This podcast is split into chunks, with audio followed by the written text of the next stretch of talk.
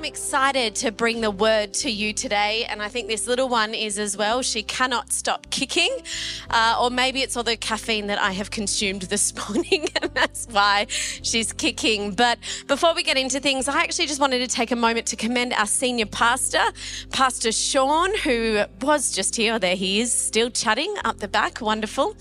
Uh, but he has just come back from Fiji, and over there he preached over seven times. He was a part of the AOG National Conference. And I saw a little clip of him preaching all suited up. And we just want to say we are so grateful for you, Pastor Sean, and your ministry, and that you are not just a blessing to this house, but to the wider body of Christ. So come on, let's give him a hand.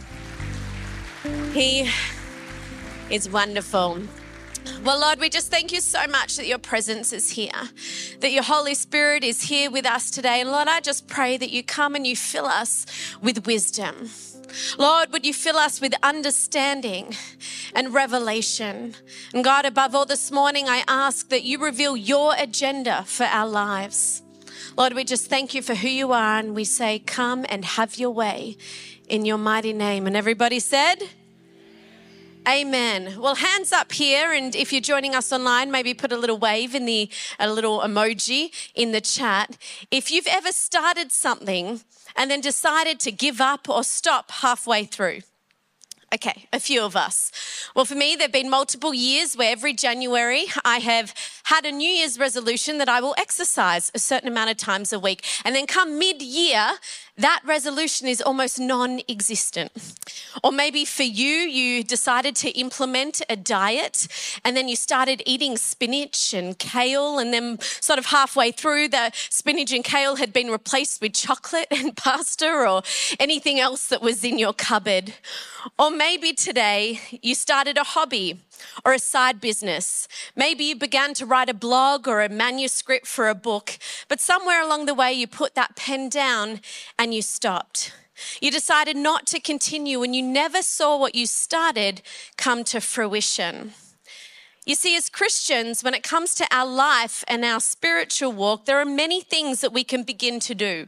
There are many things that we can start, but we don't always see them through to completion. A lot of the time, we end up giving up halfway. And this concept is something that I want to unpack with us this morning. So, if you want a title for my message, it is simply called The Halfway Mark. If you have your Bibles, why don't you turn with me to the book of Nehemiah? One of my favorite books. Jewish tradition identifies Nehemiah himself as the primary author of this historical book, and much of it is written in his first person perspective. Now, we don't know much about his upbringing or background. We're actually introduced to Nehemiah as an adult, but what we do know is that he is a Jew living in Persia. It's around 444 BC, and he is serving in the Persian royal court as a cupbearer to the king Artaxerxes. Now, you may be wondering what a cupbearer is. His job was basically to sip or sample the king's drink before the king had a taste, just in case it had poison in it. It was actually a very big role. It was an anti terrorism measure, and the cupbearer had to have the king's complete confidence. Now, one day, Nehemiah's family came to visit him while he was working, and Nehemiah asked his family how everyone was going back in Jerusalem. Since the Jews had come out of exile, they were settling back into their hometown, and he wanted to know how they were. And so, this is where we're going to pick up in the story, chapter 1, starting at verse 3. Nehemiah's brother said to him, those who survived the exile and are back in the province are in great trouble and disgrace. The wall of Jerusalem is broken down and its gates have been burned with fire. You see, the wall of a city represented power. It represented protection. For the Jews to come out of exile and back into Jerusalem with no wall made them look defeated. They were defenseless, vulnerable, and it was completely humiliating for the people. Upon hearing this, Nehemiah started to cry. In fact, he said, When I heard these things, I sat down and I wept. Nehemiah was devastated for the people. He was so burdened and so moved by the situation that he actually decided to take annual leave from his job and go back to Jerusalem and rebuild the wall himself. Graciously, the king approved his leave. And before he knew it, Nehemiah was back in Jerusalem, gathering the Jews, orchestrating and planning and showing them how to rebuild their city wall. Every single one of them decided to move forward in this plan, knowing it was from God. And step by step, they began to build. And today I want to ask you the question what are you building? When it comes to your life, what are you building? Maybe you've decided to build a healthy family, putting God first in your marriage and the decisions that you're making. Maybe you're building your finance, looking at different investment, opposi- um, investment opportunities or trying to get out of debt and finally starting that savings account. Or maybe you're building your spiritual life, putting some time aside to study the Bible or being intentional about hearing the voice of the Holy Spirit. Maybe you're building your faith, believing God for that promise of breakthrough, that promise of healing and restoration. Or maybe you're building a new relationship or a startup company or a new way of life in retirement or that dream that you had in your heart so long ago. You see, there is always something that we are building in our life. And how many of us know that almost every time, in nearly every case, it is at the beginning, it is at the very start of the build where we find the most momentum.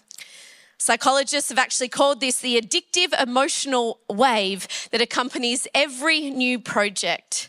You see, when we start to build, we have the vision, we have the passion, we are excited. We're excited to see God move, we're excited to see what He does. There is so much determination in our heart. It's as if nothing can stop us. And this is the attitude and mindset that Nehemiah and the Jews were in.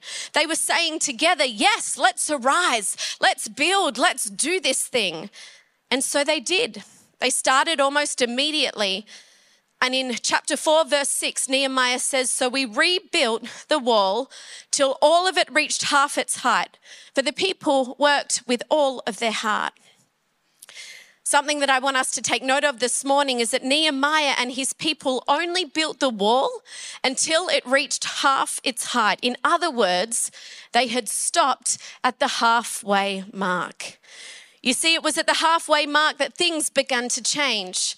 Suddenly, building the walls didn't seem as easy as it did at the beginning. And one thing that I've come to realize is that the halfway mark is usually the toughest point. Let's take work, for example. Just say you work a nine to five job, maybe it's a pretty average job and you don't love it.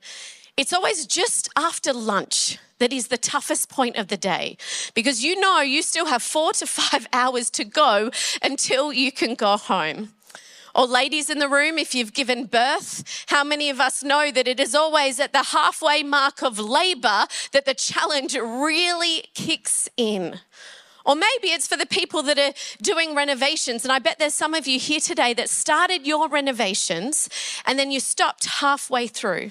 And it has been years and they are still not complete. This is actually the story of my parents' life. I remember growing up, and when I was three years old, they started to renovate. By the time I was seven, they still hadn't finished those renovations. And mum and dad sat me down and said, Beck, uh, what do you want for Christmas this year?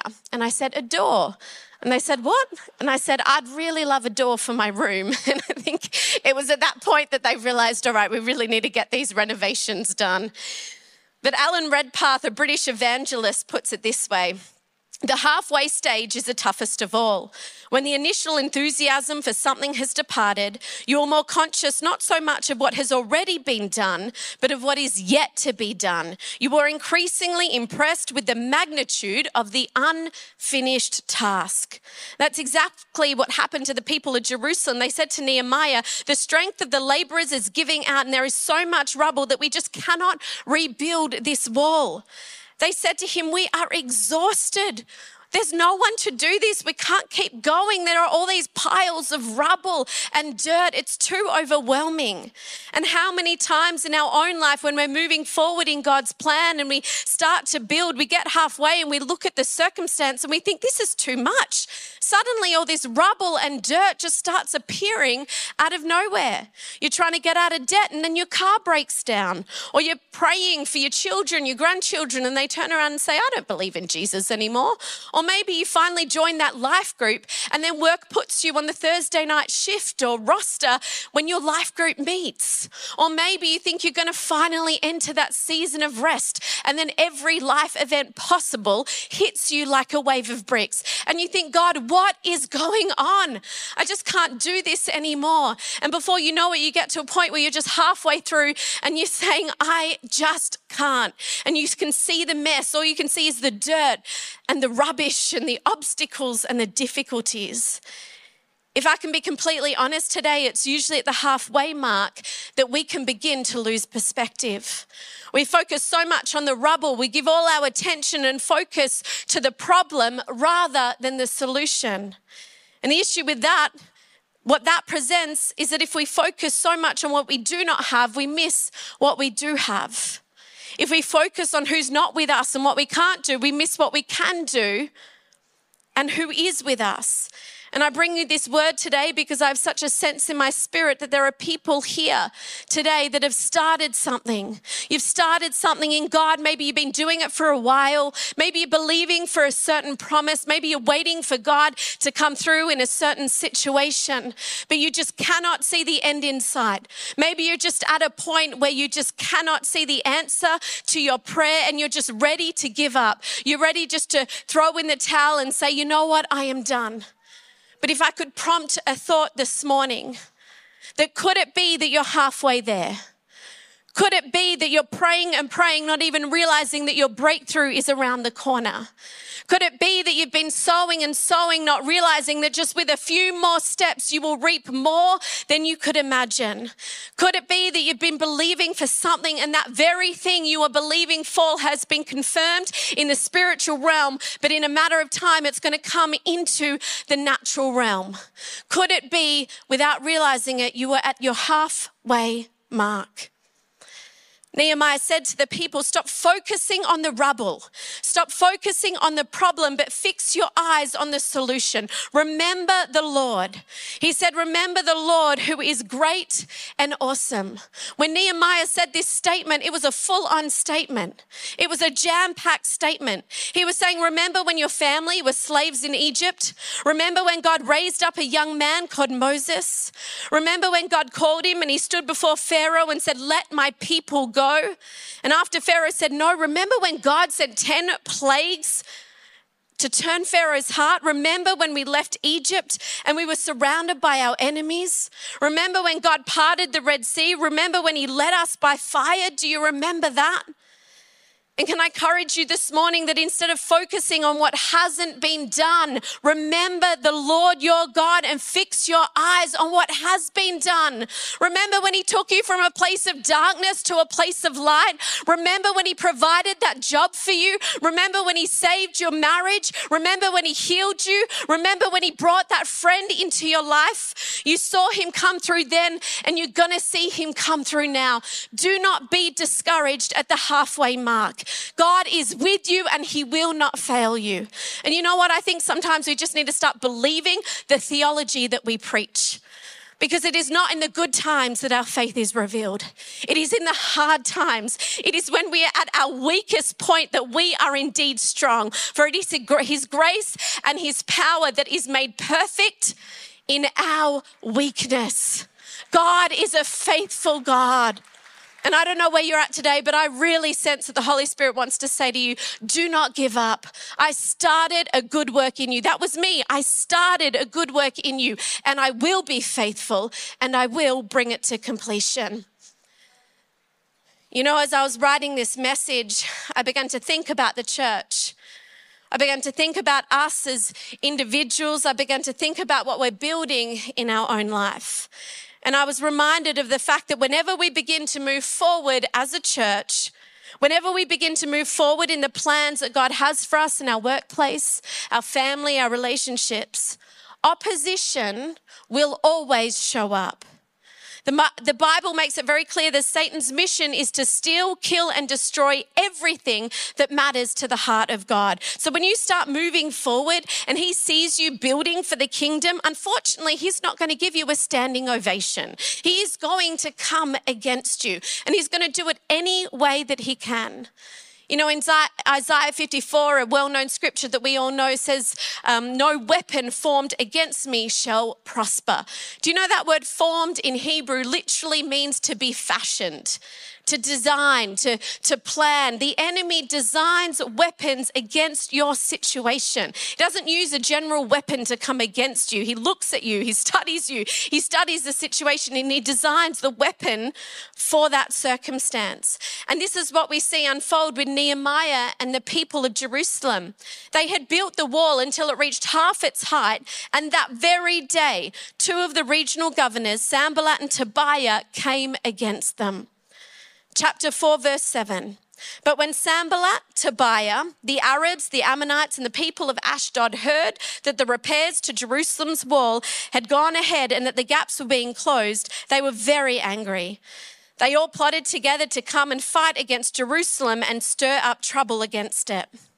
Sanballat also said, What are those feeble Jews doing? Will they restore their wall? Will they offer sacrifices? Will they finish in a day? Can they bring the stones back to life from those heaps of rub- rubble, burned as they are? Tobiah the Ammonite, who was at his side, said, What are they building? Even a fox climbing on it would break down their wall of stones. Sanballat and Tobiah didn't want those walls, that wall going up. They knew that once the wall was complete, Jerusalem would be in a position of strength and stability again. And the people of God would become an influence to the surrounding regions.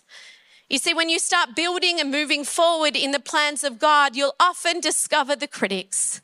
You'll discover the haters, the people that don't agree with you, the people that aren't happy with the direction that you're headed, and they may say all sorts of hurtful and negative things. Why?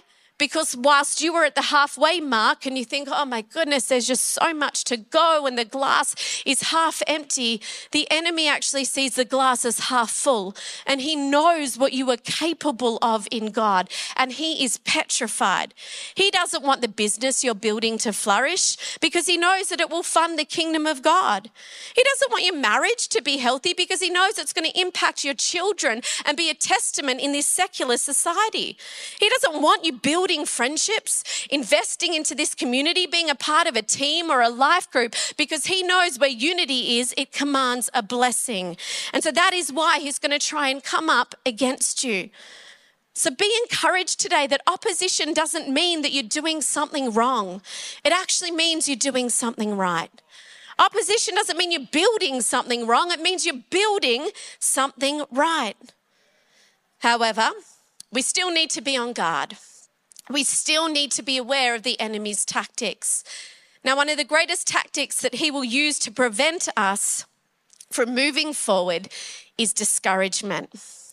The phrase sticks and stones may break my bones, but words will never hurt me, I personally find completely inaccurate. Words are powerful. Words carry weight. It's a biblical principle, and that is why the enemy uses words to try and discourage, because he knows that discouragement can often lead to defeat. You know, after the first few years of working in ministry, I remember someone coming up and telling me that I was in the wrong profession, that I really shouldn't be in ministry, that I wasn't a great leader. In fact, they went on to say my leadership was so terrible, they learnt from it. Now, I had just been offered the young adults pastor, uh, you know, the role as a young adults pastor, but how many of us know that I still felt that sting when I heard those words? I still felt discouraged. And I'm not sure what circumstance you find find yourself in, but I have a sense that there are people in this room that have recently encountered discouragement, particularly around words. You've started moving in the plans and purposes of God, you've stepped out in faith, but you found yourself being criticized, or there's someone or a group of people trying to undermine you. Maybe the topic of gossip, um, the topic of that conversation, and there have been words spoken, whether from someone else or even your own doubt, that have caused you to question what you were doing. And you feel so discouraged to the point where you would describe it as painful. Pain is hard. And I've been there. The people sitting around you, I'm sure, have been there in one way or another. It feels awful. But if we have a look at the Bible, Jesus never promised us a pain free life. When we make a decision to follow him, we're not actually signing up for a vacation. Jesus actually said, In this world, you will have trouble. In this world, you will have hardship. There will be people that try and discourage you, and it will be painful. But take heart, Jesus said, I have overcome the world. And contrary to what society says, pain isn't always a negative. Pain is actually one of the ways in which God works His grace deeply into our lives and accomplishes His divine purpose, the very thing that we are building.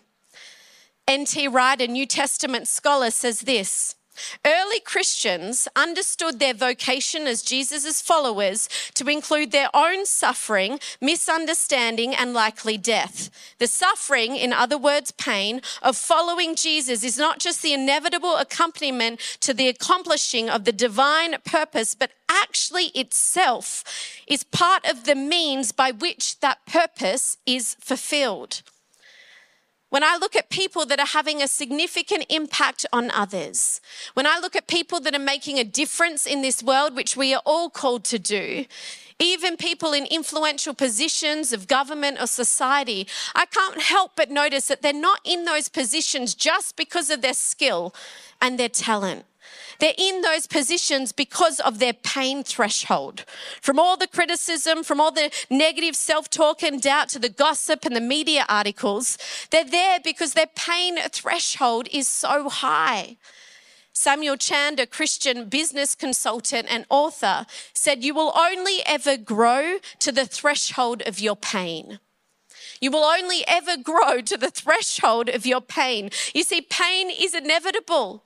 It's impossible to avoid, but if we take hold of our pain and allow it to become the mechanism in which we grow and discover the strength of God within us, then we will find that our pain will be the very means that will bring us into our destiny. It will be the springboard that will launch us into the next phase of our build, pushing us over the halfway mark. But in order for this to happen, we need to know the source of our opposition. Because hear this today our opposition isn't our pain. Our opposition isn't even the people, although they may be the mask of it, they may be the puppet. Ephesians 6:12 says that our fight, our wrestle is not against flesh and blood. It is not against people. It is against powers and principalities of this dark world. So when we are faced with opposition, we need to know the source. We've got to look behind the scenes at what is going on because it is the enemy that we are fighting against. When Sanballat and Tobiah started to come up against Nehemiah in the building of Jerusalem's wall, do you know what he said to them? He said, You have no legal, historic right or share in Jerusalem. And in the same way, when we are facing opposition, when we are hearing that voice of discouragement, when all hell seems to be breaking loose and we just want to throw in the towel, we need to step into that position of prayer. We need to focus on the spiritual realm and look the enemy in the eye and say, You have no legal, historic right or share in my life, and no weapon formed against me shall ever, ever prosper. If I could have the band please come up and join me. Every time Nehemiah was faced with opposition and discouragement, his response was to pray.